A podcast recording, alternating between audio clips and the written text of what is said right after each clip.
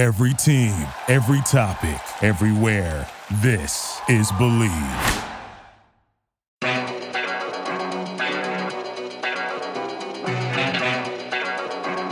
Yeah. I don't. I don't bet.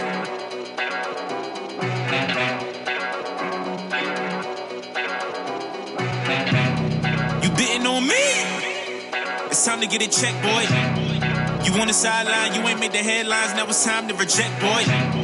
You betting on me?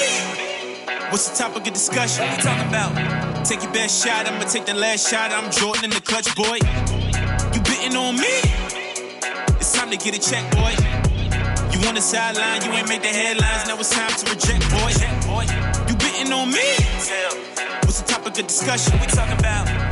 Best shot, I'ma take the last shot. I'm Jordan the clutch, boy. Look. Alrighty, guys, it is time for another episode of the Auto Bid. I am Aaron Robinson, and I am joined, as always, by my twin brother Andrew Robinson. Man, and it is week four of our college basketball season, man. and It has been off to a great start, man. We're gonna run you through today, uh, obviously our top 25 rankings for week four, man, but also gonna get you caught up uh, on some of the week the weekend's action, man. And then we got a treat for you guys, man. We got Brandon Slater, um, arguably the most improved player in the country this year. Uh, one of Villanova's best players, currently the third leading scorer on that Villanova basketball team. We have an interview with him. We're gonna get you guys to later in this podcast, man. But before we jump into all that, man, definitely want to remind you guys to stream my guy Pull Up Tay's music. His new project, uh, Why Stop Now, is out on all platforms, man. Apple Music, Spotify, YouTube, SoundCloud. Make sure you check that out, man. Why Stop Now uh, is out everywhere, man. My guy Pull Up Tay is one of the best up and coming artists out of the DMV. Make sure you guys tap into my guy's music, man. And also, as always, been to make sure you guys want to make sure we remind you guys to give us a like, give us a give us a, re, a retweet, give us a rating uh, on on Apple Podcasts, on Spotify, five stars only, please. Uh, when you when you listen to the Auto Bid, man. Again, we are one of the only podcasts in the country giving you guys everything you need to know on mid-major basketball each and every week, man. So make sure you guys are always tapping in with our content, man, on social media as well, man. Tell a friend, tell a friend about the good gospel of the auto bid, man. But like I said, man, it's, been a, it's been a busy a, a busy week four in, in, college basketball, man. We've had some upsets. Uh, we've had some teams in, in, in our in our mid-major poll uh, that have got some huge wins, man. Also some teams that have taken some losses, man. So, Andrew, man, what what wins uh, stick out to you the most uh, over this past few days? Yeah, man, we had a lot of them, man. So I mean, I think I, I started off, man. Uh, our, our, our, one of our top, you know, two teams, you know, from from last week's poll, St. Bonnie's, took their first loss of the season, man. They suffered a loss to, you know, Northern Iowa, you know, who who obviously got off to a very underwhelming start this year, you know. But uh, you know, AJ Green went off for 35 in this game, man, which is a great sign for Northern Iowa because obviously, you know, he has struggled a lot, you know, early on as far as you know getting his rhythm coming back, you know, off of his injury from from last year, man. So you know that wasn't necessarily you know an, upset, but that was a big time win, you know, for Northern Iowa, and you know obviously St. Bonnie's first loss of the season, and I, I they had jumped into the top twenty, you know, in in, in the AP poll last week. You know, um, I think arguably the most surprising, you know, uh, victory came you know, from Utah Valley. You know, they were able to get a victory over BYU in the return of, of Mark Pope to his old stomping grounds, man. And um, you know, obviously that was BYU's first loss of the season. You know, but I think you know a lot of people, you know, obviously BYU was ranked 12th in, in, in this week's AP poll. A lot of people, you know, even had a had an argument for them to be even higher than that. You know, a lot of people had BYU as a top 10 team, you know, in the country, man. And obviously they suffered their first loss, you know, to Utah Valley. So that was definitely a shocker.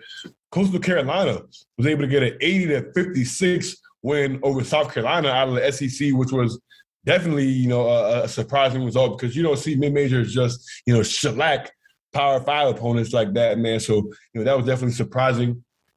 Uh, UMBC was able to get a win over Pitt, you know, in, in, a game that obviously, you know, was a heartbreak for my guy Tristan Freeman over at Bustin' Brackets, man. We're gonna have to, you know, somebody make sure we, we check on him because his Pitt Panthers are, are suffering early in the non-conference, man. But you know, obviously UMBC was able to get an impressive win. You know, um, so so shout out to, to, to the Retrievers for that. Also, Monmouth out of the MAAC was able to get a win over Cincinnati on the road, which was obviously a big time win for the conference. We've seen, you know, Iona do do numbers this this season, obviously getting a win over Alabama down there in Florida. So now Monmouth is on the board with another big time win over Cincinnati. You know, obviously uh, we had George Pappas on our our podcast last week, so definitely happy for those guys to be able to get that win. And you know, Winthrop was able to get a win over Washington out of the Pac-12, which is obviously you know a big win for the Big South Conference. You know, obviously they're they're in year one the Pat Kelsey like to, to go and take the job at College of Charleston. So you know, it's definitely refreshing to see that program still you know on its two feet, and uh, it's definitely you know saying a lot that, that they're definitely going to be a force to be reckoned with in the Big South this year.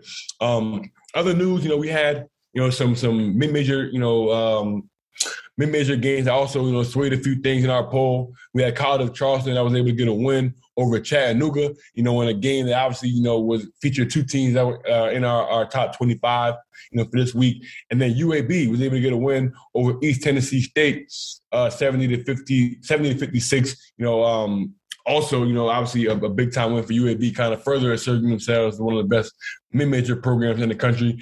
And last but not least, Richmond was able to get a win over Wofford, 73 to 64. So definitely, man, a lot of action, a lot of upsets.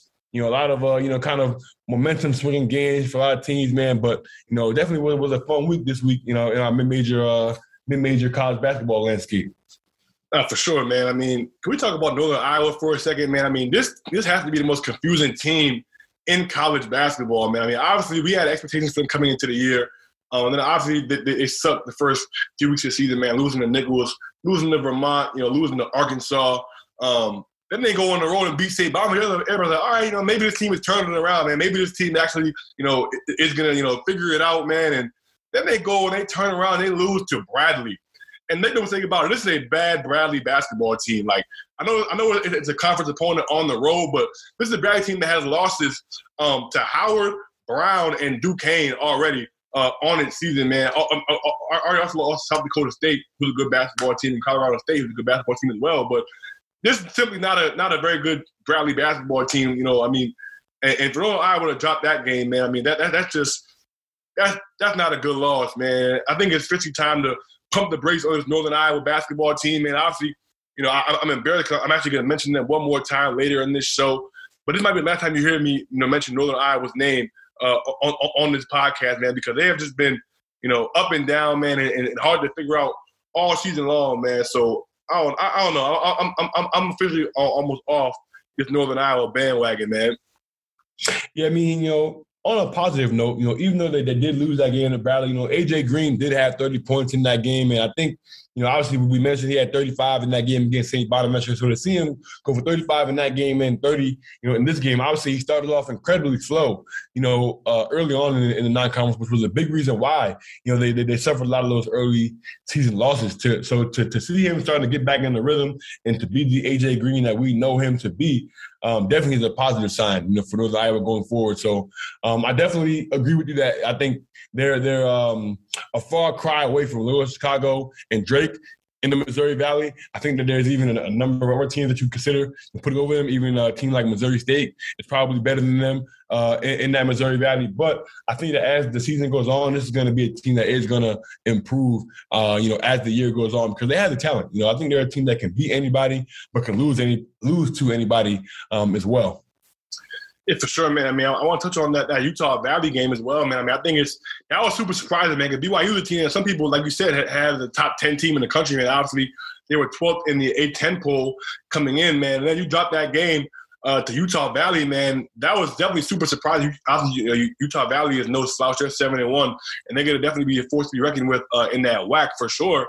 Um, but you know, BYU, man. I mean, for them to shoot 31 percent from the floor, 25% from the three point line, and 70% from the foul line. Man, that's just uncharacteristic of a Mark Pope coach team. Man. I mean, those guys are surgical offensively, and for them to struggle the way that they, that they did versus Utah Valley, man, I mean, that's definitely credit credit to Utah Valley for the defense that they played against them, man. But you know, BYU, man, for them to drop that game is definitely gonna gonna hinder some things. Next week we're gonna have some work to do uh, in our rankings, man, because obviously they're sitting at number one right now. They now have a loss. We talked about St. Bonaventure dropping one at home to Northern Iowa. Um, obviously, St. Mary's and Colorado State getting ready to play a huge game on Saturday. Um, and if Colorado State comes out of that game with a win, uh, I think we'll, we'll, hopefully be able to put them, you know, comfortably at number one in, in our mid-major poll, man. But um, definitely uh, um, some some great games coming down the pipe, man, uh, in our in our in our mid major landscape uh, this week. Now, for sure, man. I mean, to add insult to injury, you know, BYU loses, you know, senior Gavin Baxter, you know, with the uh, uh torn ACL in his left knee, man. This is going to be the third year in a row, you know, that he has a season-ending injury, man. So, you know, my heart definitely goes out to him, you know, because you know, as athletes, we all know how hard it can be to battle back from just one major injury, let alone three. You know what I'm saying? So I know that you know that BYU team is definitely gonna gonna rally around him, man. But you know, nonetheless, man, we did unveil a new mid-major top 25 this week. Um, for those of you who did not catch it on Twitter, the top 25 goes as follows: BYU is number one.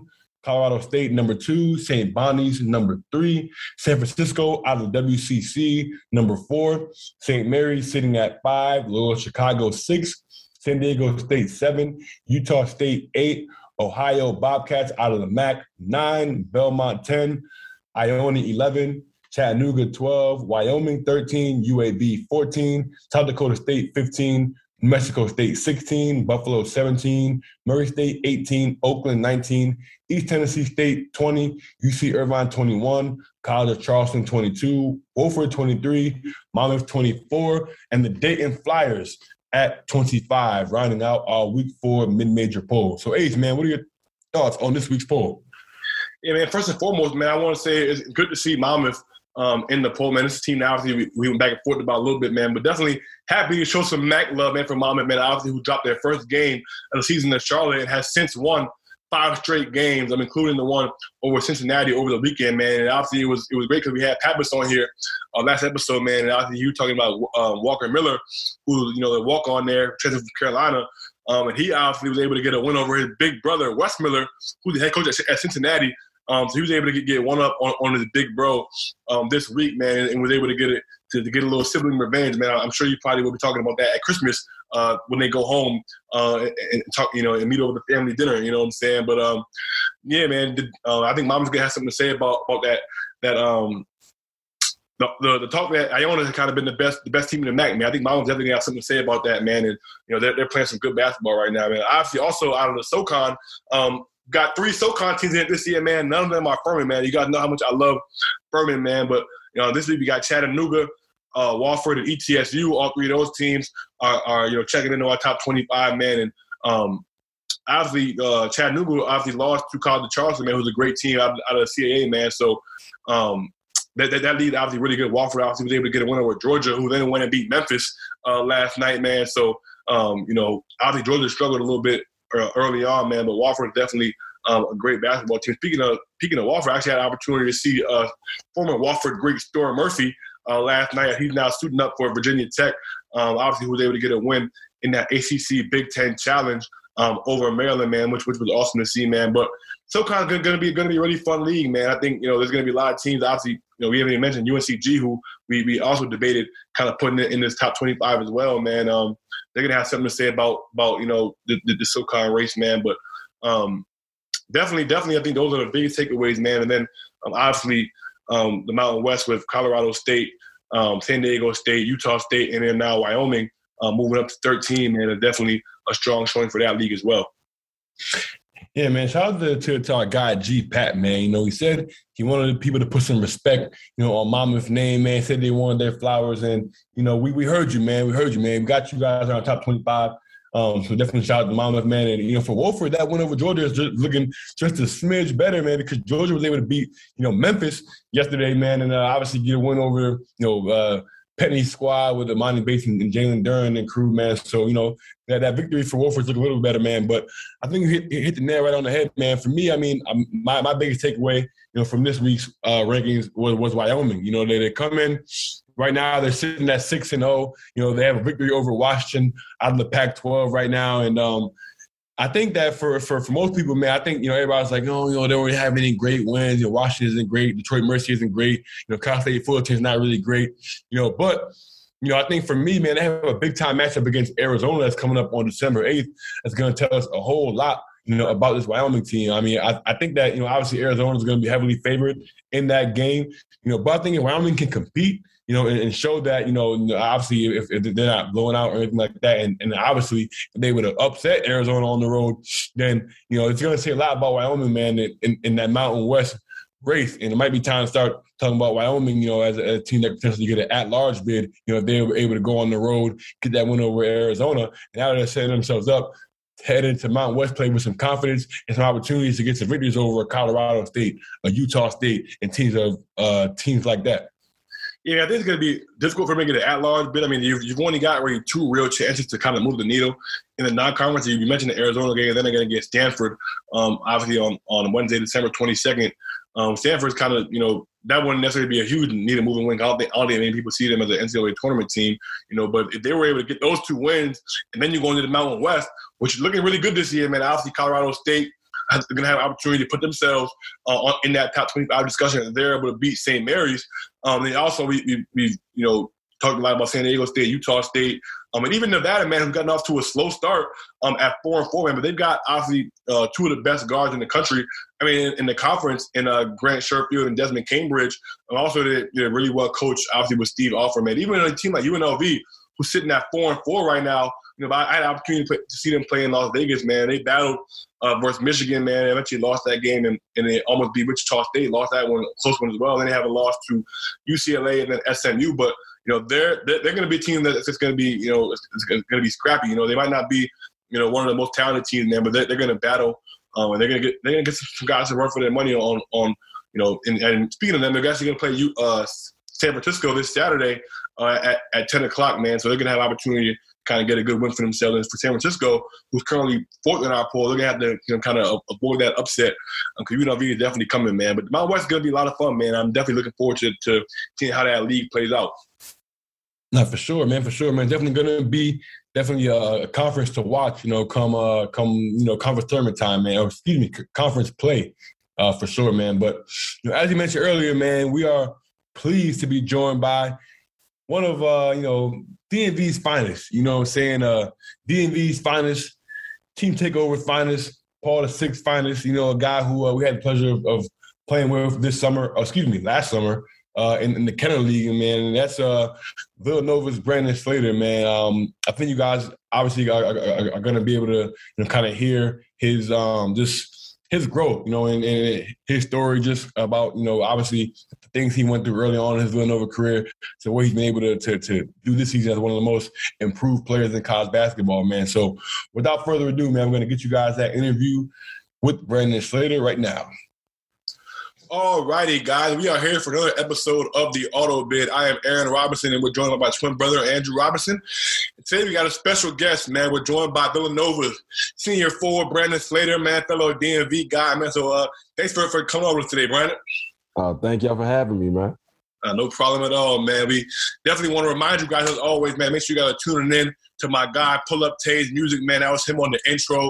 Uh, also, make sure you guys are giving us a, a, subscribe, a like, a rating to this podcast, man. Whatever you guys are tuning into this podcast, man. Tell a friend and tell a friend about the auto bid, man. But um, like I said, man, we're super pleased to have Brandon Slater on, man. He's he's having a spectacular season uh, for Villanova right now, man. And obviously, um, you're a guy that, that you know has had a, a, long college journey, man. I mean, the first few years, you know, started off kind of rough, didn't didn't play as much, man. But you got to be one of the most improved players in the country this year, man. I mean, you're you're starting, you know, averaging about 14 points a game, 30 minutes a game, man. I mean, talk a little bit, a little bit about this year, man, and, and the, the, development that you kind of had coming from, you know, last year to, to this year, man, and, and what you kind of able to improve on over over the course of the, the season.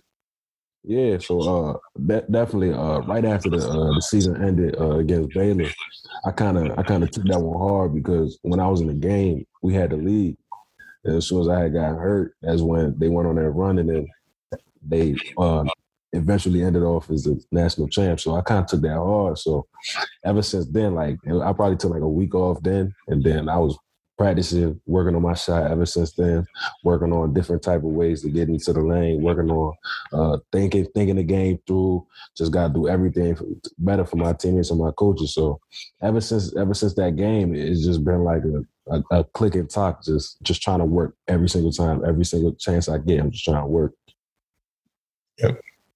Uh, one thing, man. First of all, man, I definitely got to say, man, as as somebody who's you know watched your career, man, I, I know I'm speaking for myself, but you know a lot of other people I spoke with, man, like we're incredibly, definitely proud, man, of what you've been able to do, man, because you know, in, in today's day and age, man, it's not a lot, it's not not very often that you see guys that stick it out, man. When you when your career starts off like that, you know, most guys hit the portal and you know look for greener pastures, man. So for you, I mean, like what was those times like, you know, in your freshman and sophomore years, man, when you weren't playing a lot? Like, you know, what was kind of going through your head? What was those combos like with you and Coach Wright as far as like his vision for you?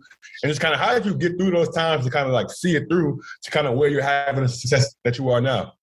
Yeah, uh, it was definitely difficult uh, at times, uh, but like every every single time, like uh, he would be straight up with me. Like even in my recruitment, uh, I was like a very very highly touted recruit, but like he told me he was like, it's not to be easy for you, and I'm not to give it to you. So then when when he was saying that, then then when conversations got real and, and when situations got real and, and I wasn't seeing the floor like at all certain games, it was it was like, all right, now I had to change my mindset to am I getting better in practice every day? So like if I if I'm doing this drill, did I win this drill or did I do what they asked me in this drill? So like I'm thinking about drills, not even the game, because I'm probably not gonna get in the game, but I'm focused on what I'm doing in this drill, and then that's gonna help me get better this this day, next day, day after that. So like even even with like my stats, like my stats, they probably didn't show me getting better as much as people thought I was, but and anybody in the program, you can tell if we're working 24 7, you see every single guy get better, like tremendously better. So I was just focused on getting better each day. And it just so happened that this year was the year that everything clicked. Now you mentioned before the, the improvement in your jump shot, man. Obviously this year you're shooting almost 50% from three, 64% from the from the field, man. I mean, obviously me and Drew know from uh folks who don't know, me and Drew played at Quinnipiac, obviously for Coach Baker Dunleavy, who came from Villanova. So our our systems uh, were, were running extremely similar, man. I remember we used to have to do these vitamins every day uh, practice uh, in the summer.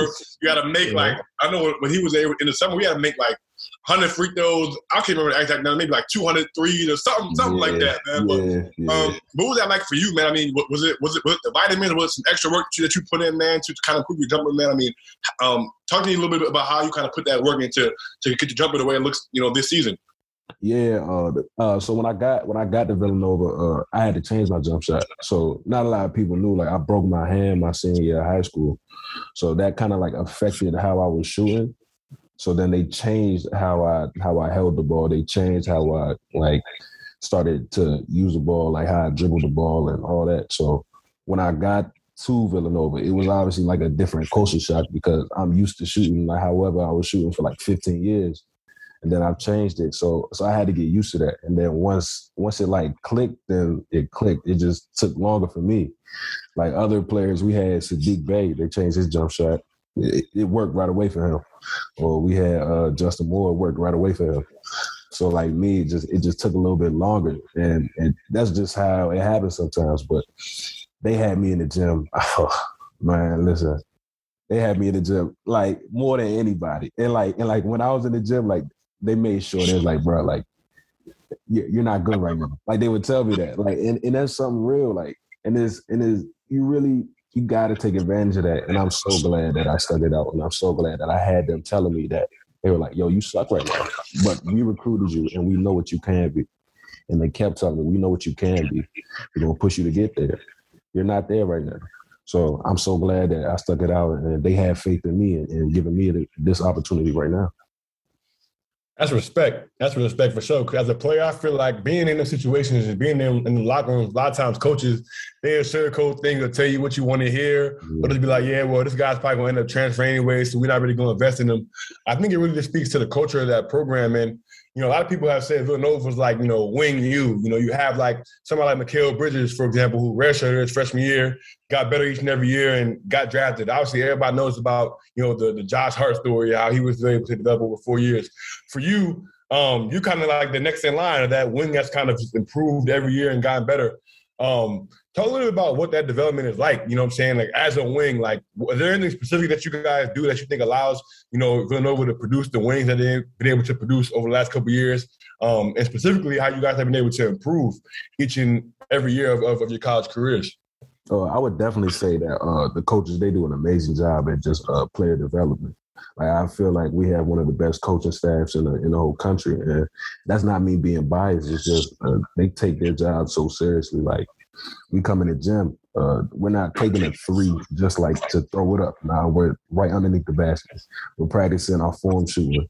Then we're practicing like every single type of layup. We're practicing every single type of jump shot around the rim. We're practicing every finish we can underneath the rim, uh, on the side of the rim. We're practicing every pivot, every jump stop. So when we work on our skill development, when we work on our uh, our finishing, our footwork, and all that, like you're gonna get better. And it's just so happened that we had great guys when they were in high school, and then when they got here, like uh, they push us to a whole nother level. So I, I gotta I gotta say like I'm so I'm so glad that I like, I had this opportunity to stay here. Like they like people ask me to transfer, I'm like I'd get them the same answer I do now. Like no, like I'm not leaving because like I have the perfect opportunity, and I knew that back then, and I knew that now. So seeing guys like Josh Hart, seeing guys like my coach now, Dwayne Anderson back in the day, seeing guys like that, you see you see Saddiq Bey, who I grew up with.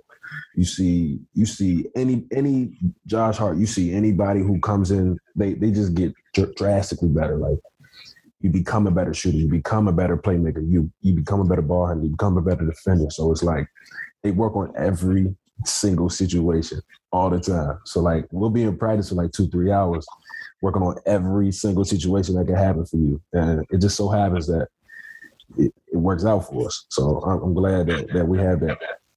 Yeah, I think people don't really understand like when you when you say like every pivot or like every like, like y'all know, you, y'all know. You in practice really like not shooting the shot, just jumped out, pivoted, and passing the ball. Like hey, uh, the two, two foot bully, bully right, oh, bully, bully man. Y'all already know. Y'all already know. Bully. We got Bradley. We got to finish on this side. Finish on the right hand. Bully. You got inside hand. But like we're doing all. Sometimes we'll practice no jump shot, no steals. No jump shot, no steals. All right, now we got to work on our defense the whole entire time. I'm pivoting the whole entire time. It's crazy. Nah, literally, bro. I remember. I'll never forget when Dunleavy came in there my junior year, bro. And we was we was in there because I, I first treated out. We had a coach, uh, Coach Moore. He, he's at UConn now. He came from UConn. Um, mm. and we got Dunleavy in there. He was, he was like, yeah, like me before practice, we we shooting these little like these two foot jumpers. I'm like, bro, what are we in here doing all this for? We pivoting. I'm like, yo, ain't nobody got time for this, bro. Like, can we hoop? Right. Like, then they telling you, man, yo, you gotta make sure you you you jump you jumped out. I'm like, yo, all right, bro. I'm not trying to do all this, but yeah. it's crazy, man, because it works. I mean, Villanova's won two championships in the last five years. We, we already named the past you know, the, the dudes in the, in the, NBA. We didn't even name Eric Paschall and Jeremiah Robinson Earl and Jalen Brunson and Dr. DiVincenzo and all these dudes in the league Villanova, man. So it, it definitely does that does work, man. I think that ties into something that I wanted to ask you about because um for those of you that don't know, man, I had to, I had to bring the old gear out, man. Oh man, got the attitude on. attitude, baby. Listen, those that, that that, that, do not know, man. In practice, we have uh we had we had something called attitude points. I'm sure I'm gonna let Brandon talk about this, but you oh, know, man. um, not not only is it things that we track during practice like dives and charges and paint touches and then this and that, but it's also honestly like like a way that you run the program. You know what I'm saying? And, and it's you know your mentality when things aren't going your way. You know what I'm saying? And, and, and you know battling through adversity on, on the court, but you know, t- talk to me a little bit about, about what that means, man. For those who don't know, man, what, what is attitude and how do you guys kind of use, use that uh, in your programs? Yeah, I think I think you hit it spot on. So attitude is it basically has a meaning of its own. So so attitude points are based off of, like you said, our dives, our steals, our extra passes, our tap backs, our offensive rebounds, defensive rebounds. So we're not we're not worried about who scores the most because we're gonna have different scores. We're gonna have leading scores the whole entire season. So we're not worried about that. We're worried about how did you get to that? Like what what set did we run and then what did you do in that set? Did you did you make a second cut? Did you get a paint catch? Did you make a paint pass where you finding your teammates? So like different different little things like that on the defensive end. Who got a steal? Who got a dive? Who took a charge? So all of those things they factor into how we we play. And here at Villanova, we focus on our triangles, and the bottom of our triangles is defend and rebound and play hard and play together. So if, if those are the, the, the bottom of our triangles, that's what we want to focus on the most. And that's what's in our attitude points, and that's how we calculate that. And then attitude itself is just like, yo, you might not be having the best game, or our team, we might not be uh, hitting shots, and the refs might be a ref from a different league, or you're playing against a, a, a top the top team in the country, and the refs it's a nationally televised game, and the refs know that they want this team to win. So you got to focus on what you can control, and what you can control is is your attitude and, and your effort. So your attitude is if, if, things aren't going your way, you can't sulk and you can't be upset that it's not going your way. You got to find a way to to make it work. You got to find a way to make it happen and do it for your teammates and your coaches. And if something's not going away, you're not going your way, attitude next play. Like we just, it's a mindset that you just got to have, and then we take that into life. We take that into school. Uh, when we get out of college and we're not playing for Villanova, we, we still keep that same mindset. Yeah. Now you're a guy that um, is I think, you know, at least from the outside looking in, man, seems to definitely pride himself, you know, on the defensive end of the floor. Um, you're a guy that, you know, from watching watching you guys play, man, you oftentimes, you know, guard another team's best perimeter player. Um, you and Jermaine Samuels are two of arguably the two best wing defenders in the country. Um, talk about that aspect of your game kind of where that came from and kind of how you can use how you use that to kind of affect winning for your team.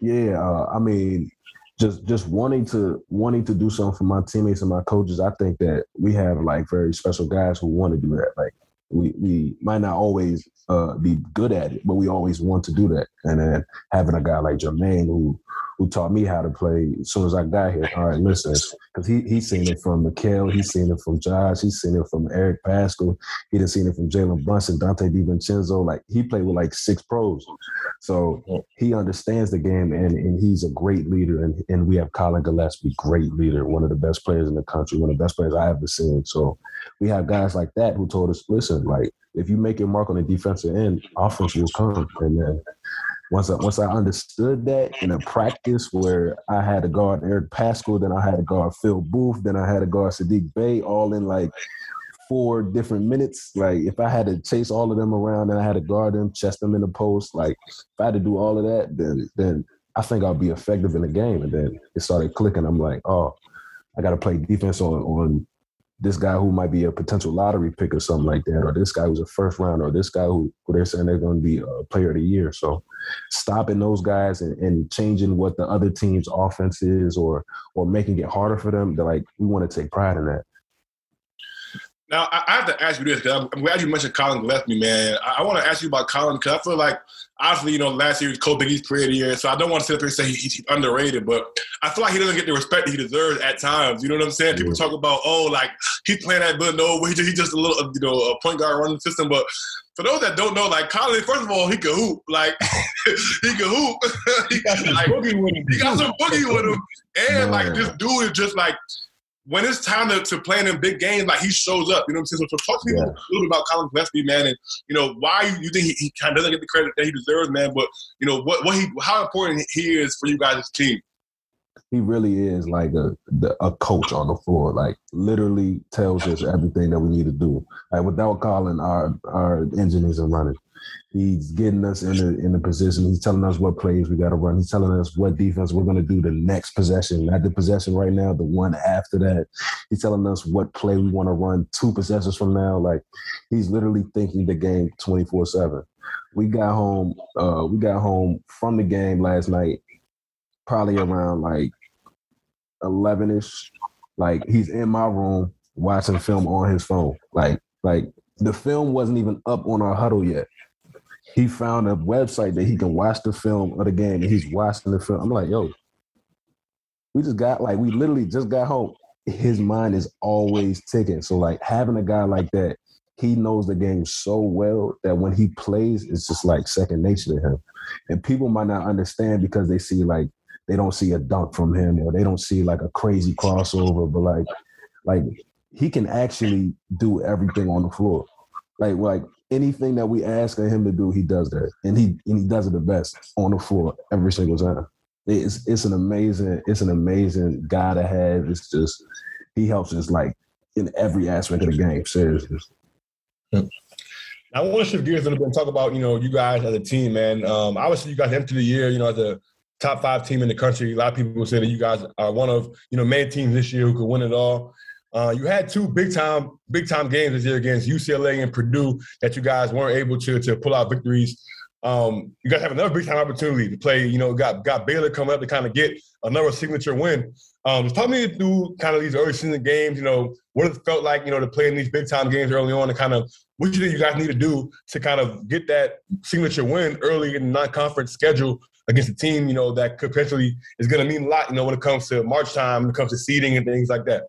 Yeah, uh, it, all of these games, man. They mean a lot. So all these games that we play from any tournament or, or any non-conference game, like they're, they're, they're very important to us. And then we, we try to approach every game with the same mindset as every game is our biggest game.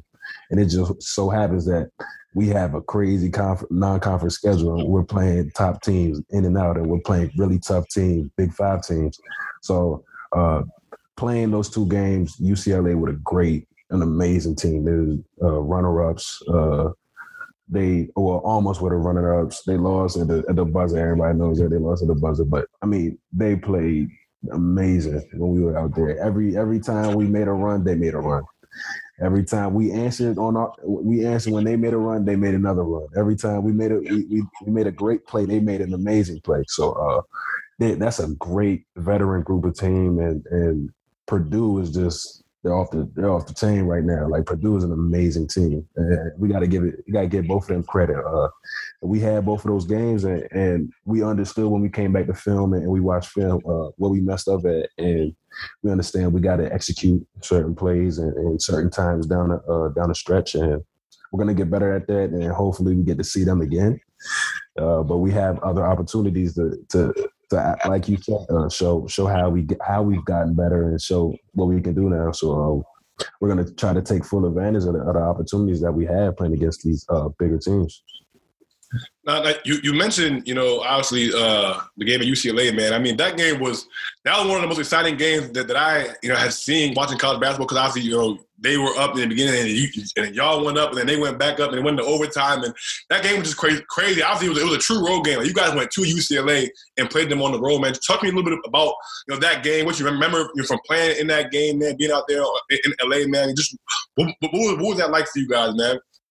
Yeah, man. Uh, uh, first of all, being from the East Coast going to the West Coast, none of that's easy, man. Like you're not used to that atmosphere at all. So, so most of our guys, we're, we're probably from like the same northeast area or mid Atlantic area. So, like when we when we go over there to the to the West Coast, we're not used to the time change.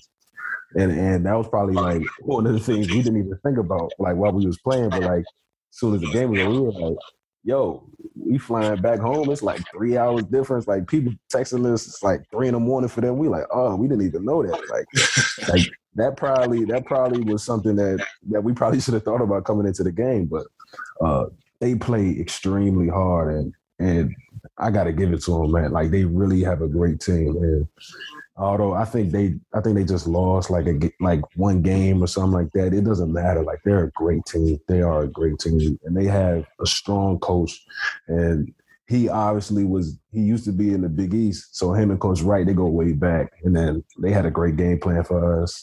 And anytime we change something up, he changed something up. So he knew what he was doing, and he has a great team, great players, and they're a special team. Now, uh, you mentioned the Big Five. You guys are going to see St. Joe's, you know, next time out. Then you're going to have a matchup against Syracuse and you know uh, old one of them old, old Big East games that everybody loves. Um, you know, for you, man, that's going to be a game that's going to be in the, the Jimmy V Classic. But you know, for you, what's that going to be like for you playing in a game like that? You know, against Syracuse. You know, a lot of a lot of you know us casual basketball fans, man, we love the kind of uh, you know, think about back on that old Big East. Obviously, you guys are going to be matched up against also one of your former teammates and, and Coach Swider. Um, but you know, we're looking forward to about, about that game versus Syracuse.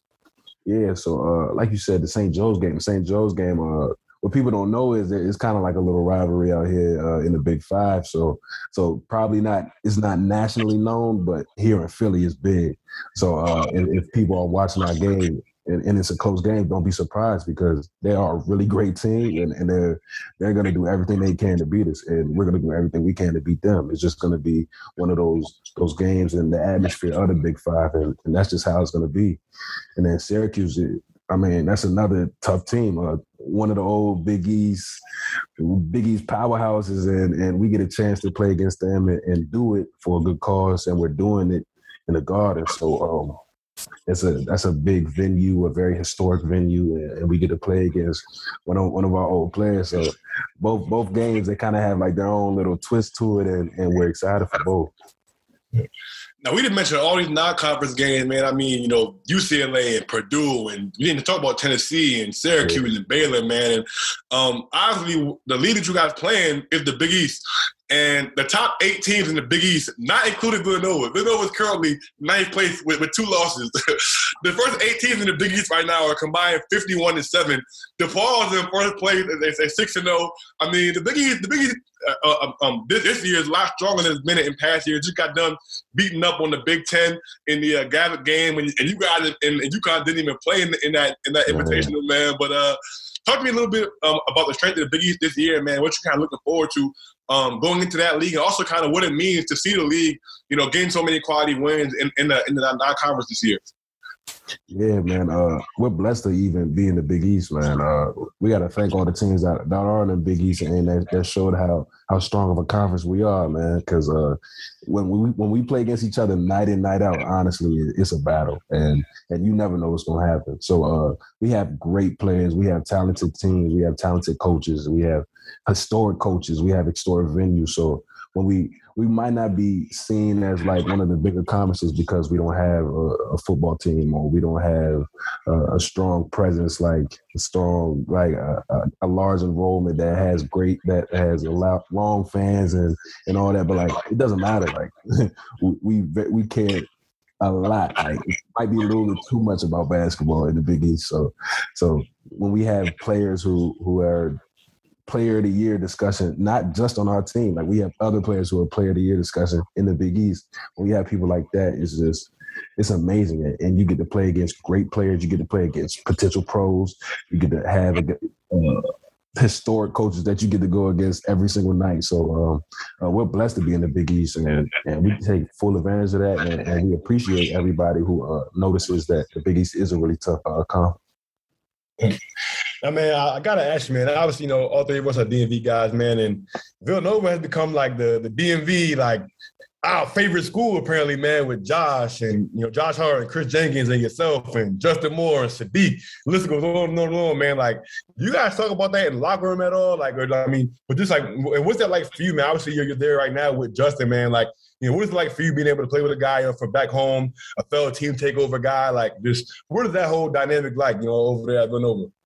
Yeah, uh, we, we, talk about all the time. We we kind of we kind of give the Philly guys, the people from Philly on this team, we give them a little uh a little hard time about it because like seriously, we had like Scottie Reynolds, Dante Cunningham, Dwayne Anderson, uh, uh, Mo Sutton, Mouphtaou Yarou. Like we we've had guys from like anywhere. We've had uh we've had literally probably been like 20 guys in the last like 10 years or something like that. It's crazy. Like we have a lot of guys from the area and it just so happens that like our area is so talented and, and it's so it's so filled with talent. Like so and it's so little. Like we don't we don't really notice until we get older and we and we leave the area and we play in college or we play professionally and we see somebody that we know or or we're on the team with someone that we know. Like me, Justin, and Saddiq, uh, we've been playing with each other since we was like five, six years old.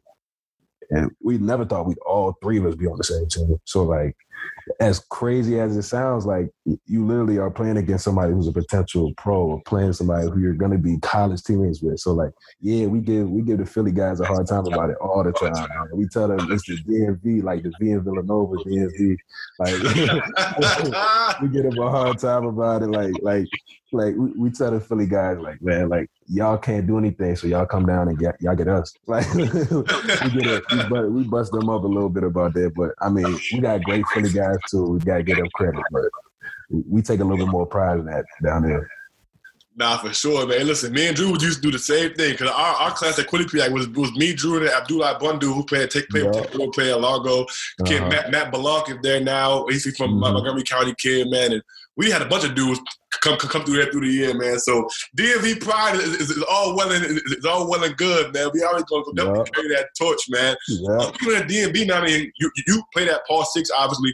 Um, you know, in, in, one of the best high school leagues in the country, man. WCAC. Obviously, two of those guys, Jeremy Roach and Trevor Keels, are playing at, at, Duke right now, and you know, are, are off the great start to the season, man. Talk to me a little bit about you know what it's been like, kind of seeing those two guys uh, do, uh, do their thing on the biggest stage, man. And obviously, you know, just kind of being being able to come from a program like Paul Six and and, and being able to be able to uh, be on this stage now, doing what you guys are doing for the area. Oh yeah, man. Uh, I'm so blessed that I, I, got the opportunity to play with Paul Six. Um, but when I got there, they had I think out of 15 guys, they had like 12 Division One players that year. It was the it was the the what what did they win? They won like the title. They won the WCAC title. They won the state. They won uh, Humber. Like they won like every single.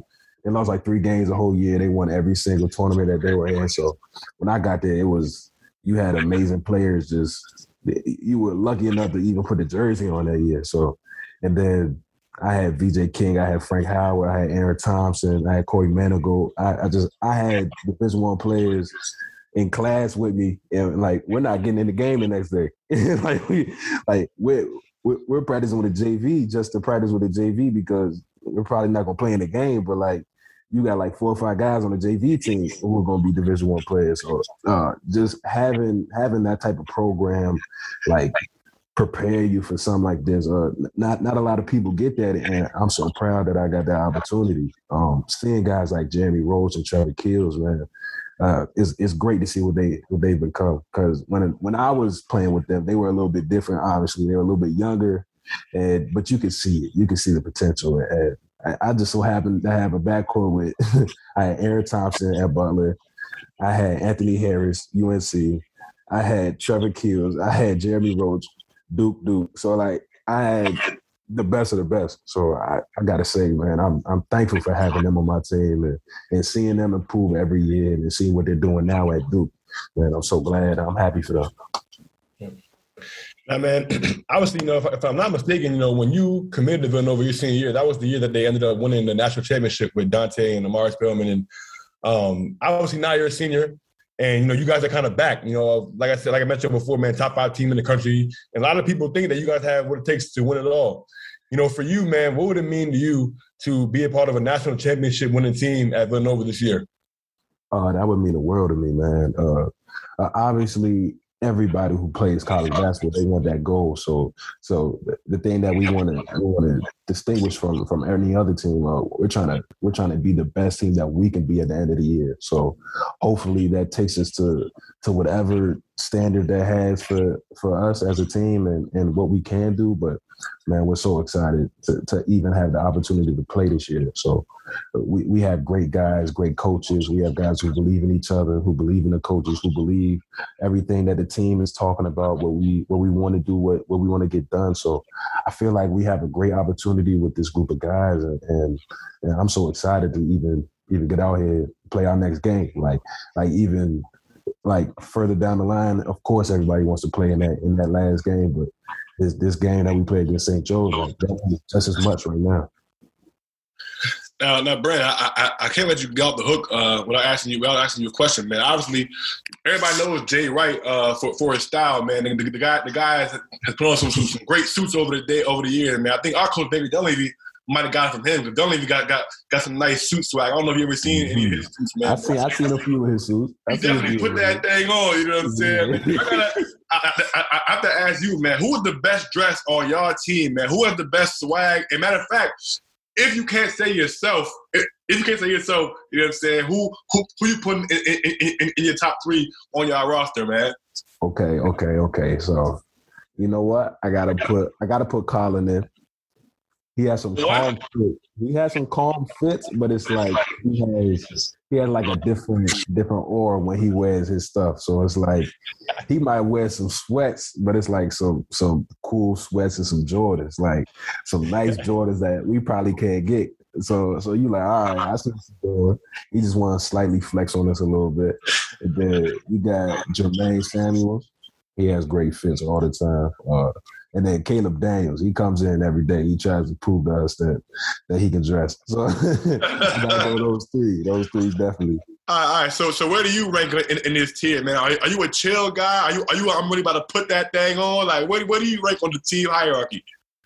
Yeah, I gotta say I'm like in the middle. I'm in the middle because like like when I when I decide I want to do it, like I can I can put a fit on, but like I think sometimes I just want to I want to relax. I probably don't want to show them up too much, you know. Man, I bet Coach Wright gonna feel a way that you don't got him in the top three. You know what I'm saying? Oh, oh, oh, the coaches was allowed to count. Yeah, yeah, yeah, yeah. Oh, let me take that back. Let me take that back. Let me take that back. All right, man. We got Coach Wright at number one. hey, he, hey, he said, yo, I need my minutes next game. Hold up. Right. we got Coach Wright at number one, definitely. Then I got to put Collin number two, Coach Nardi number three. So Coach Mike Nardi, he's like our gear guy, and he like tells us what to wear, what to do. Like he has some he has some nice fits with him, and then we get to the players after that. But them two for sure. Uh, yeah. I, I respect it. I respect yeah. it. I respect it, man. Solid list. You said what? It's a solid list. Solid list. Yeah, very, very solid list, man. Very solid list, man. Well, well, we won't hold you too long, man. Definitely want to thank you for coming on today, man. It's definitely been a lot of fun, man, and definitely like Drew said in the beginning, man. Super proud of you, man, to be able to see you know your, your development over the over the last couple years, man, and definitely looking forward to seeing what you guys do the rest of the season, man, and, and, and definitely room for you guys, man. Thank you so much, man. No problem. Hey, and, and, and, as always, man, hey, attitude on three, baby. Attitude on three.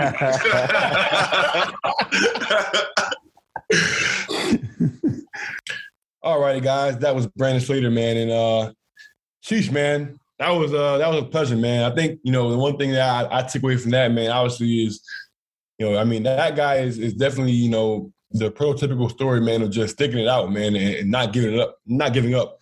And I think it's definitely a testament, man, because you don't see that a lot, man. And you know, in today's day and age, man, where the transfer portal is, you know, a thousand names plus, you know, I mean, it's, it's guys that average 19, 20 points a game. You know, the Marcus Carrs of the world that's hitting the portal, man. And you know, for a guy like Brandon Slater, man, who really didn't play much of you know at all his first two years. Started playing more last year, but didn't really have much of an offensive impact or anything like that, man. For him to stick it out all three years, man, and now to be having the success he's having now, man. I mean, I think it's just um, a story that a lot of people could learn from. A lot of people could, you know, draw inspiration from, man. And you know, I think the greatest reward, man, is I mean, this this is a guy that's put himself in position to make, to make some money. You know what I'm saying? I mean, a guy like him who's you know six seven, long, a defender first, you know, but also a guy that can knock down shots from the perimeter. He's going to give himself opportunity to, to to get drafted next year. I'm not saying he's going to be you know a first round pick, you know, but he's a guy that can definitely maybe you know be be uh, a sleeper somewhere in the second round, or even if he does go undrafted, is a guy that can make a roster. You know, because of what he brings to the floor, you know, defensively. And obviously, we know what you know, Villanova's history is as far as developing wings and guys like Mikal Bridges and, and, Josh Hart, you know, and the list goes on and on, man. So um, incredibly proud to be able to have him on the podcast this week and, and, to allow you guys to be able to hear his story, man, because I think he's definitely one of the most unique stories uh, in, in all college basketball. Not for sure, man. I mean, you mentioned the NBA, man. This dude is a prototypical three and D wing right now, man. If he if he continues to shoot the ball the way that he's doing it right now, he's not going to finish the season at fifty percent from three. He's shooting forty eight percent from three point line right now. I don't, I think that'll continue. But you know, if he if he's hovering anywhere near forty, um, with his measurables, man, at, at 6'7", 220, long, athletic, um, he's gonna have opportunity to get drafted, man. I mean, we, have seen it happen. You know, obviously, Saddiq Bey wasn't on the NBA radar when he first got to Villanova, man, and Mikal Bridges wasn't on the NBA radar when he got to Villanova, man. This dude is, you know, damn near the favorite for defensive player of the year right now uh, in Phoenix, man. We mentioned uh, obviously Josh Hart. Um, also wasn't on draft board when, when he got to Villanova, man, and you know was able to stay four years and turn himself into a pro, man. And you know Slater's, you know, followed that same path, man. I got to give him a, a, lot of credit, man, for coming in there and sticking it out, man. This dude, you know, averaged basically zero his freshman year, one his sophomore year and three points a game last year, man. And for him to be now averaging 15, 4, and 2 on 63% shooting from the floor and almost 50% from three is just a testament to, you know, the, the person that he is, man, and the player that he is. Also the culture at Villanova, man, that they have just developing players, man. And, you know, how many guys have already left Villanova, man? We, we obviously remember Jahvon Quinerly left a couple years back and Cole Swider left last year, man. But guys don't leave that program, man. And you know, for reasons just like this, man, for, you know, a guy like Slater – who you know is, is, reaping the benefits, you know, of sticking it out, man, and, and staying there, and now I have an opportunity to be a key contributor for a top ten team, man. If those guys mess around and go on a, a, a running in, in March. We've seen DiVincenzo go from you know uh, uh, undrafted to a to an NBA player in about two weeks uh, in, in March Madness a, few years ago, man. And anything can happen, man. But this dude is, is definitely an NBA level prospect, man, with his athleticism, the way he shoots the ball, um, and the way that he defends, man. So he'll, he'll have the opportunity next year to make some money for sure. Now, yeah, man. I mean, obviously, we, we, we talked about it on the podcast. You know, Villanova was able to, uh, excuse me, Villanova dropped those first two games uh, against UCLA and uh, Purdue, but they're going to have opportunity to kind of get back on the board. Obviously, they're going to have opportunity to play Syracuse, but you know the biggest matchup that they have left, you know, arguably on the non-conference schedule is against Baylor, man, and uh, it's going to be a pleasure, man. Obviously, you know, like I mentioned, playing in the uh, Kenner League with Brandon Slater, and also playing alongside James Akinjo in the Kenner League a couple years ago, man. They're going to be able to match up again uh, in that game, man. So for you guys, you know, I hope, you guys definitely get a chance to um, tune in and watch if you haven't seen him play, man. Because um, I mean, this is a guy that is, is, is going to be on a lot of people's radar, you know, come March and come NCAA tournament time, man, when uh, Villanova is making their run as they always do in March, man. So make sure you guys, you know, have your eyes, you know, um, on the lookout for for uh, Brandon Slater and, and the Villanova Wildcats. Sure, man. And I think now it's time for our favorite segment of the week. Um, the craziest thing we saw, man. I must say, last night was a crazy day in college basketball, man. When, when, when or, or, excuse me, Wednesday night um, was a was a wild day in college basketball, man. We've seen some some four overtime games, man, and namely um, NC State and Nebraska. I mean, this, this, this was a four overtime game last night or Wednesday night, excuse me, in the uh, ACC Big Ten Challenge, man. You know, obviously NC State was able to sneak out of there with a 104 to 100 win uh, in a thriller. I mean, I saw a video. It, it, was some uh, some scuffles after the game, man, and, and dudes running up on scooters, you know, trying try, try, try to try to get a piece of the, of the smoke, man. But obviously, obviously, you know, um, they were able to get it to earn a 104 100 win, man. And you know, NC State big man, um, Dereon Seaborn, Seabron, uh, scored 39 points and grabbed 18 rebounds in 57 minutes uh, of that game last night, man, which is which which is ridiculous. You know, you know what I'm saying for for for a college basketball game, man. So that had to get my vote for crazy thing we saw, man. That, that was an absolute barn burner last night um, in, in the, in the ACC Big Ten Challenge. Yeah, I mean, sticking with the ACC Big Ten Challenge, man. First of all, first of all, well, before I switch gears a little bit, man, I mean that that uh, NC State Nebraska game. Shout out to to Trey McGowens. I mean, hopping out there when your team needs you most. You know, on the scooter, one-legged, you know, having your team back. You know what I'm saying? I mean, respect. You know, a lot of guys have just been on the sideline, you know, but hey, I mean, hey, he put himself out there, man. Somebody could knock him off with a scooter, you know. But I mean, I think that's the great testament of, of, loyalty, man, and brotherhood, man. You know, you got your brothers back. He won your handicap. Quite literally, his his brother is on the team at Nebraska. You know what I'm saying? So he has his brothers back, man. Shout out to him, man. But I'm keeping in the A10 excuse me, ACC Big Ten Challenge, man. Syracuse was able to get a 112 to 110 victory over Indiana in double overtime in a game where, you know, Buddy Boeheim goes for 27.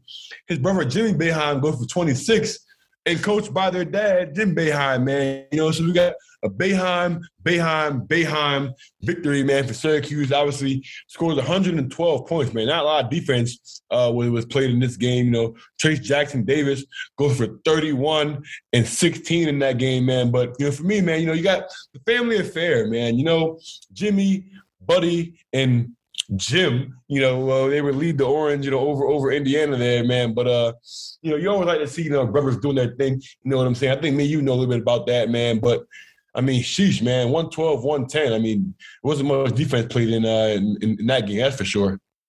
Yeah, man. I mean, Trayce Jackson Davis is an absolute problem. He had 31 16 on, on 11 or 16 shooting from the floor and didn't even didn't take a three the whole, the whole game. I mean, dude, dude was, was was out there you know what I'm saying, doing doing whatever he wanted, you know, with Syracuse, man. This is what we're talking about earlier in the podcast, Drew. These dudes, these dudes ain't gonna guard a soul, man. Like they won the game. They won the game. Listen, they won man. the game. Listen, Buckets. Boeheim 26, Joe Girard 22, Buddy Boeheim 27, Jesse Edwards 17, Villanova's finest Cole Swider 14. You know what I'm saying? I mean, they they get buckets, baby. Get buckets. Amen. I mean, how about this? Look at it. I mean, look, if we look at the three point field goal, I mean, they made 13 threes. You know what I'm saying? You make 13 threes, you're going to give yourself a chance to win the game. You know what I mean? Hey, man, look, I, I hope they find a way to, to way to guard somebody. I mean, honestly, the ACC is looking garbage anyway. So you know what I'm saying. They might not have too much trouble in, in that league unless they're playing. You know what I'm saying. Duke or North Carolina or Virginia Tech. You know what I'm saying. But I don't know, man. You're giving up 110 to Indiana. I mean, we Trayce 31, Miller Kopp 28. I mean, these dudes was, was, I was out here. Parker Stewart 20. You know what I'm saying, man? Race Thompson 17 and 12, bro. I mean, dudes are out there getting getting right with them. Like, get, when have we ever seen that on a? When have we ever seen somebody score 110 on Syracuse? Never. Never. You have never seen it. I don't think you ever you, you could think about a team scoring 110 on Syracuse, man. Like this don't look like don't, don't look like the Syracuse that we've known of late, man. And I, I don't like it, man. I really don't like it, man. But I do respect the bucket getters, man. I, I respect, you know what I'm saying, you know what I'm saying, 27, 26 from, from Buddy and Jimmy, man. I, hey, hey, listen, you know what I'm saying? I, I ain't mad at them, man. 22, Joe Girard, man. I pray they do that every night, you know what I'm saying? But we know they ain't. That's the problem. They ain't gonna score 112 every night. You know what I'm saying? These dudes ain't gonna make 13 threes every night. You know what I'm saying? When that happens and it's current, then that's how you lose at home to Colgate. You know what I'm saying? And, and VCU when you score 55 points because of that. You're right, man. You're right. You know, hopefully they'll be able to you know, get that zone together. I mean, yo, Colgate scored 100 on these dudes. Colgate hung 100 on Syracuse. Hold on. Hold on. Like, Colgate, talking is, about that? Colgate is an offensive juggernaut. though. Seen it in the NCAA tournament. They're a great A offensive team. High octane offense. 100 is They've been a high scoring team for a long time now. The NCAA tournament pedigree, they're, they're a good team. 100 You know is crazy. Colgate 100 on the road is crazy. That's crazy. That's crazy. That's crazy. Yeah. You know, they, they they got hot. You know, they got hot, man. Sorry, man. The ones, the ones are gonna find their way into the tournament one way or another, man. You and I both know this, man. They're gonna find their way in. They're gonna make enough threes. The zone's gonna get better by March. You know, don't don't worry about it, man. But you know, speaking of which, man, you know, I know we have a lot of games coming up this week, man. So, Ace, I mean, what are some games that our viewers should be looking forward to this upcoming week? Yeah, man. Friday night, man. Seven o'clock. We mentioned SoCon. College of Charleston already caught one SoCon team in traffic in, in Chattanooga, and gonna try to catch another one in in in, in traffic. And that's Furman. Friday, 7 p.m. Um, they're gonna travel to Furman, man, and, and, and play the Paladins. Man, it's gonna be a great game. Obviously, uh, two of the best mid-major teams in the country, man. Furman, who's not in our top 25 right now, but I do think that they are, you know, going to be there by the end of the year, man. And of Charleston, we said, is, is, is a great basketball team coach. by former Wofford coach Pat Kelsey. Also, shout out to my guy Jermaine Ukebu, who's probably the youngest assistant coach in the country. You know what I'm saying right now uh, with, with College of Charleston. Man. Definitely want to shout out to those guys, and they're, they're going to score out, like I said, Friday night uh, at at uh, um, at Furman. Yep, yep, yep.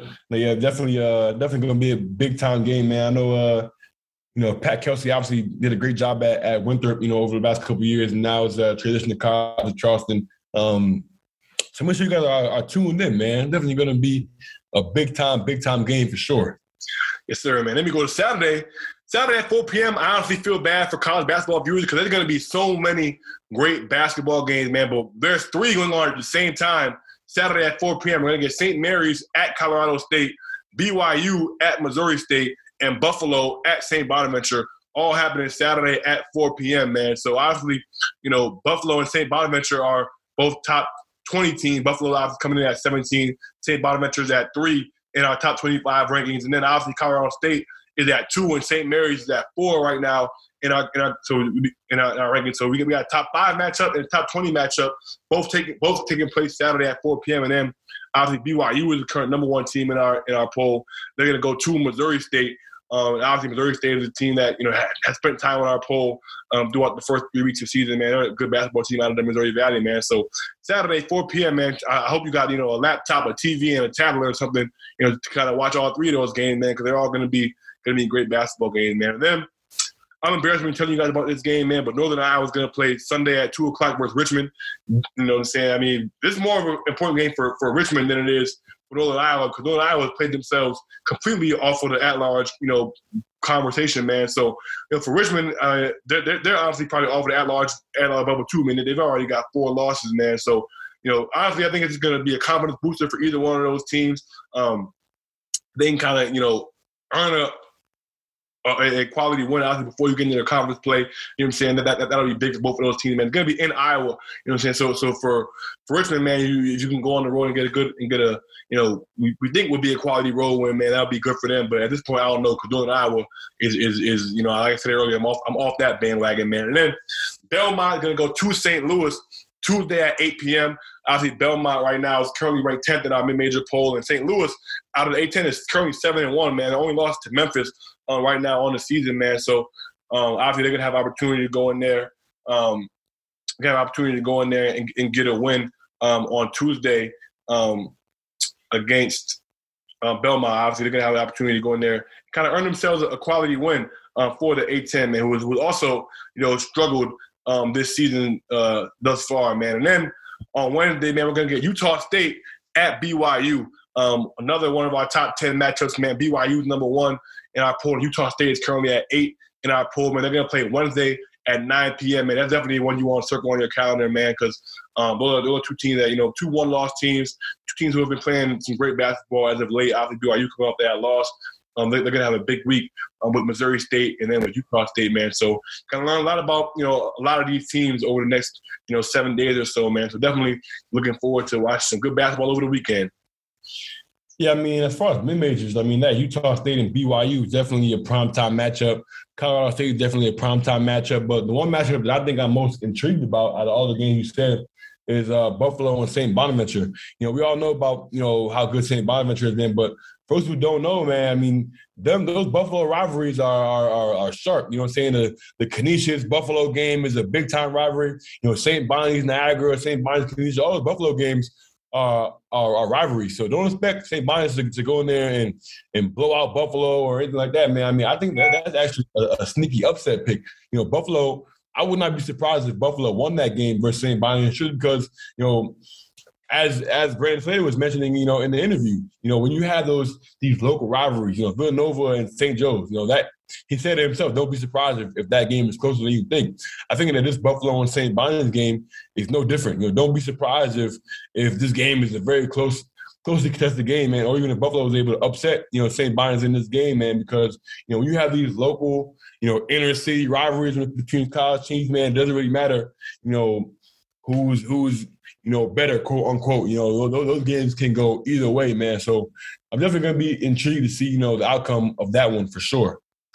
I mean, you mentioned it, man. Definitely going to be a good ball game, and obviously, Bonaventure coming off of that loss. Um, well, obviously, they got a few wins, obviously, off um, alma mater Coppin State actually uh, on Wednesday, man. But Coppin, Coppin battled in that game, man. And you mentioned, um, you know, that Canisius, you know, Canisius battled against them earlier, obviously in the year, you know, the other, the other 69 and 60 win for St. Bonaventure, man. By far, you know, was, was, was not a cakewalk, man. So Buffalo is surely, you know, going to give them a run for their money, man. And I, and I think I think I expect St. Bonaventure to win that game, but I definitely think it's going to be, you know, a lot closer than some people might expect. It's, it's, going to be at St. Bonaventure, so they're going to have that home court advantage, man. But you know, Buffalo is, is I'm sure, going to travel well, and, and they're going to, you know, bring, some fans in on, on, on the buses uh, over there from UB. So definitely going to be a good game for them. Um, and then obviously you mentioned St. Mary's and Colorado State going to be a huge game, and obviously Utah State. Um, and BYU as well, man. So a, a, a, bunch of good games this weekend, man. So get your popcorn, man. Get ready to kick your feet up on the couch, man, and watch some good basketball, man.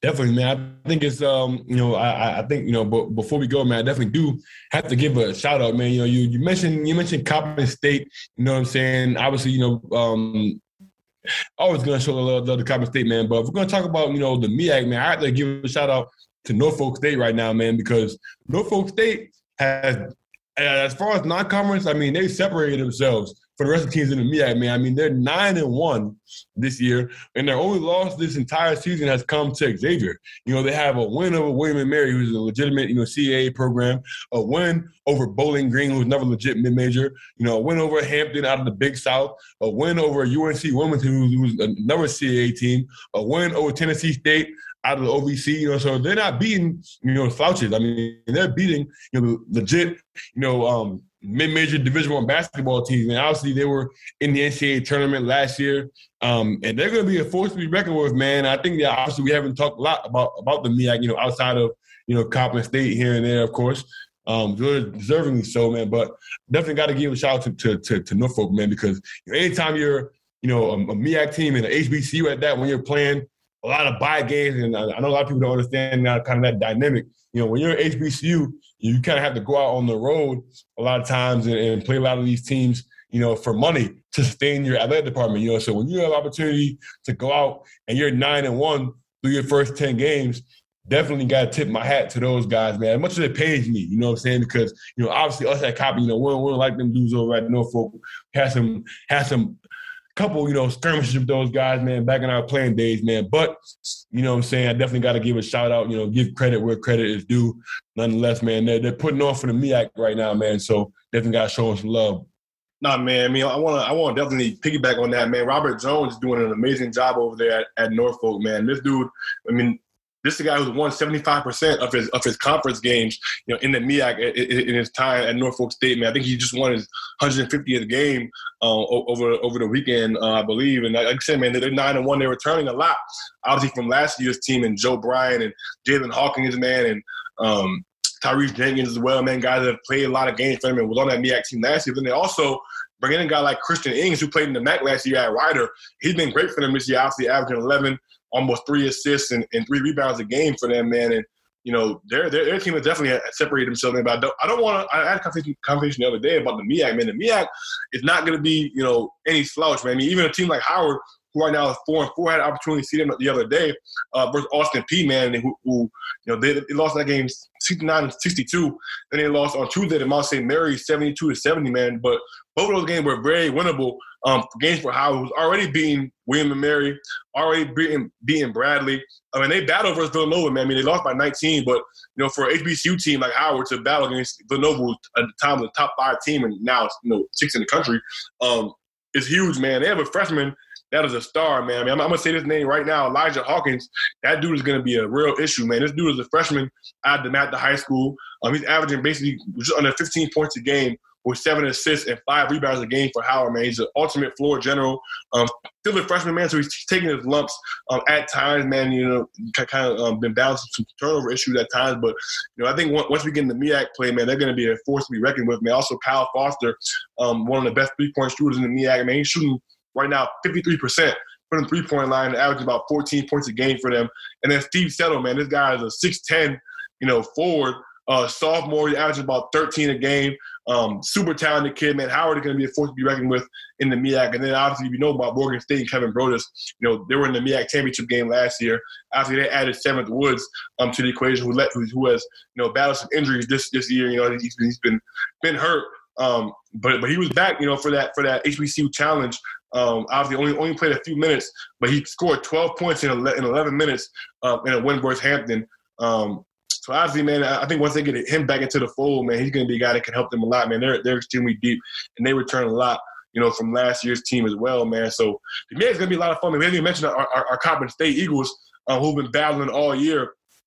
Um, obviously, you know, they, they played St. Bonaventure extremely tough um, on the road last night. Jesse Zarzuela, you know, put up 27 uh, on St. Bonaventure, man, and know, those, those, those guys have also lost a few close games. You know, lost to Canisius by one, lost to ECU by two, lost to Cleveland State by three. Man, so they, they they've been that they've been battling. Man, obviously they beat Loyola at home. You know, by 22, man. So it's gonna be a lot of fun, man. The man, it's gonna be gonna, gonna be a lot of fun. We're gonna have an opportunity to see Coppin um, when they play Towson at home um, next Wednesday, or I think it's two Wednesdays from now. They're playing on, on December 11th. Uh, I'll be able to be in the building for that game, man. Good, good game for, for you know the area and for Baltimore. But looking forward to the MEAC, man. It's gonna be a lot of fun this year.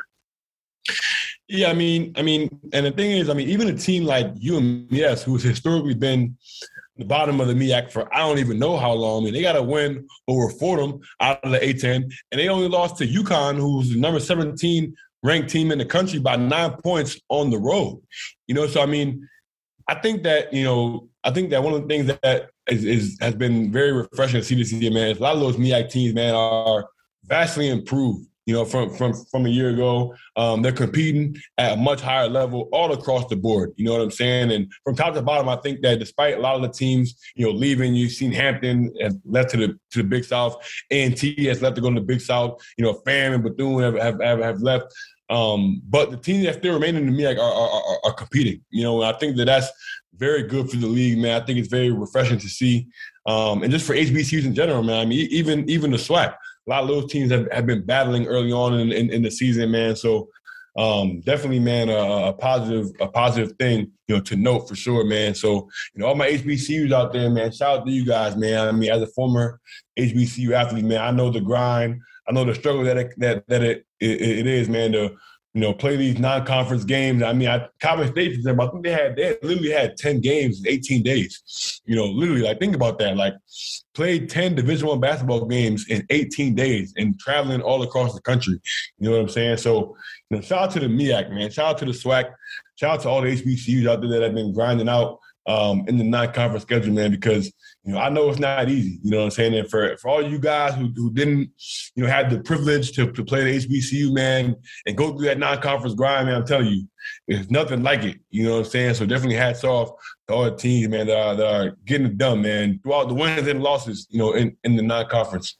And shout out to Chris Paul too for putting on that event out there in Phoenix, man, to kind of put a spotlight on HBCU basketball. And we had four games airing on ESPNU, man, on, on national national television, man, which was huge to see uh, in, in, that Boost Mobile Chris Paul HBCU challenge over the weekend, man. And that, that was definitely um, super cool to see, man. HBCU is kind of, you know, on TV, playing in the big arena, man, and being being highlighted, um, you know, on the biggest stage, man. So and definitely super, super, you know, super excited for that, you know, and, and you know, props to Chris Paul for making that happen, man. And um, hopefully we get to see more of that, you know, in, in the future, man, coming down coming down the line here. I know they're going to be doing stuff at, at All Star Weekend as well. Um, I'm pretty sure. I think Norfolk might, might be playing some in, in, Cleveland. I think down down the line. Um, Morgan State, man. I think I think it's, it's, Morgan State and Howard. Okay, okay, okay, yeah. So that's gonna definitely be, be awesome to see. You know, down there as well at the, the All Star Weekend, man. So, um, it's gonna do it, man. It's gonna do it for another episode of the Auto Bid, man. It's been a super fun, super fun episode, man. Shout out again to Brandon Slater for coming on, man, and shout out to you guys for tuning into our content as always, man. Want to thank you guys and want to remind you guys again. Make sure you guys are, you know, you know, uh, engaging with our content, man. Give us a like on social media, a retweet, repost to your story, man. It, it, it, all does go a long way, man. Tell a friend, tell a friend about the auto bid, man. When you see us on Spotify or Apple Music, give us a rating, leave a comment, man. We definitely do appreciate um, all the engagements, man, in, as far as you know, helping us to get this podcast out to a larger audience, man. And as always, make sure you listen to my guy Pull Up Tay's new project, Why Stop Now. His music is everywhere, man. YouTube, SoundCloud, Apple Music, Spotify, man. Make sure you guys are tapping in. It's gonna be him on the outro. And as always, man, enjoy you guys' week. Enjoy the hoops. And until next time, folks. Take the last shot. I'm Jordan in the clutch, boy. You beating on me? It's time to get a check, boy. Check, boy. On the sideline, you ain't made the headlines. Now it's time to reject, boy. You betting on me? What's the topic of discussion? What we talking about? Take your best shot, I'ma take the last shot. I'm Jordan in the clutch, boy.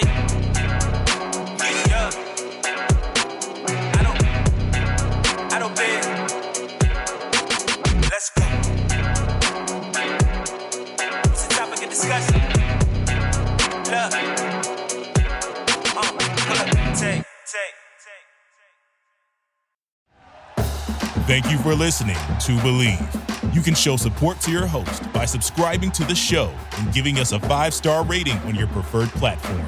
Check us out at Bleav.com and search for B L E A V on YouTube.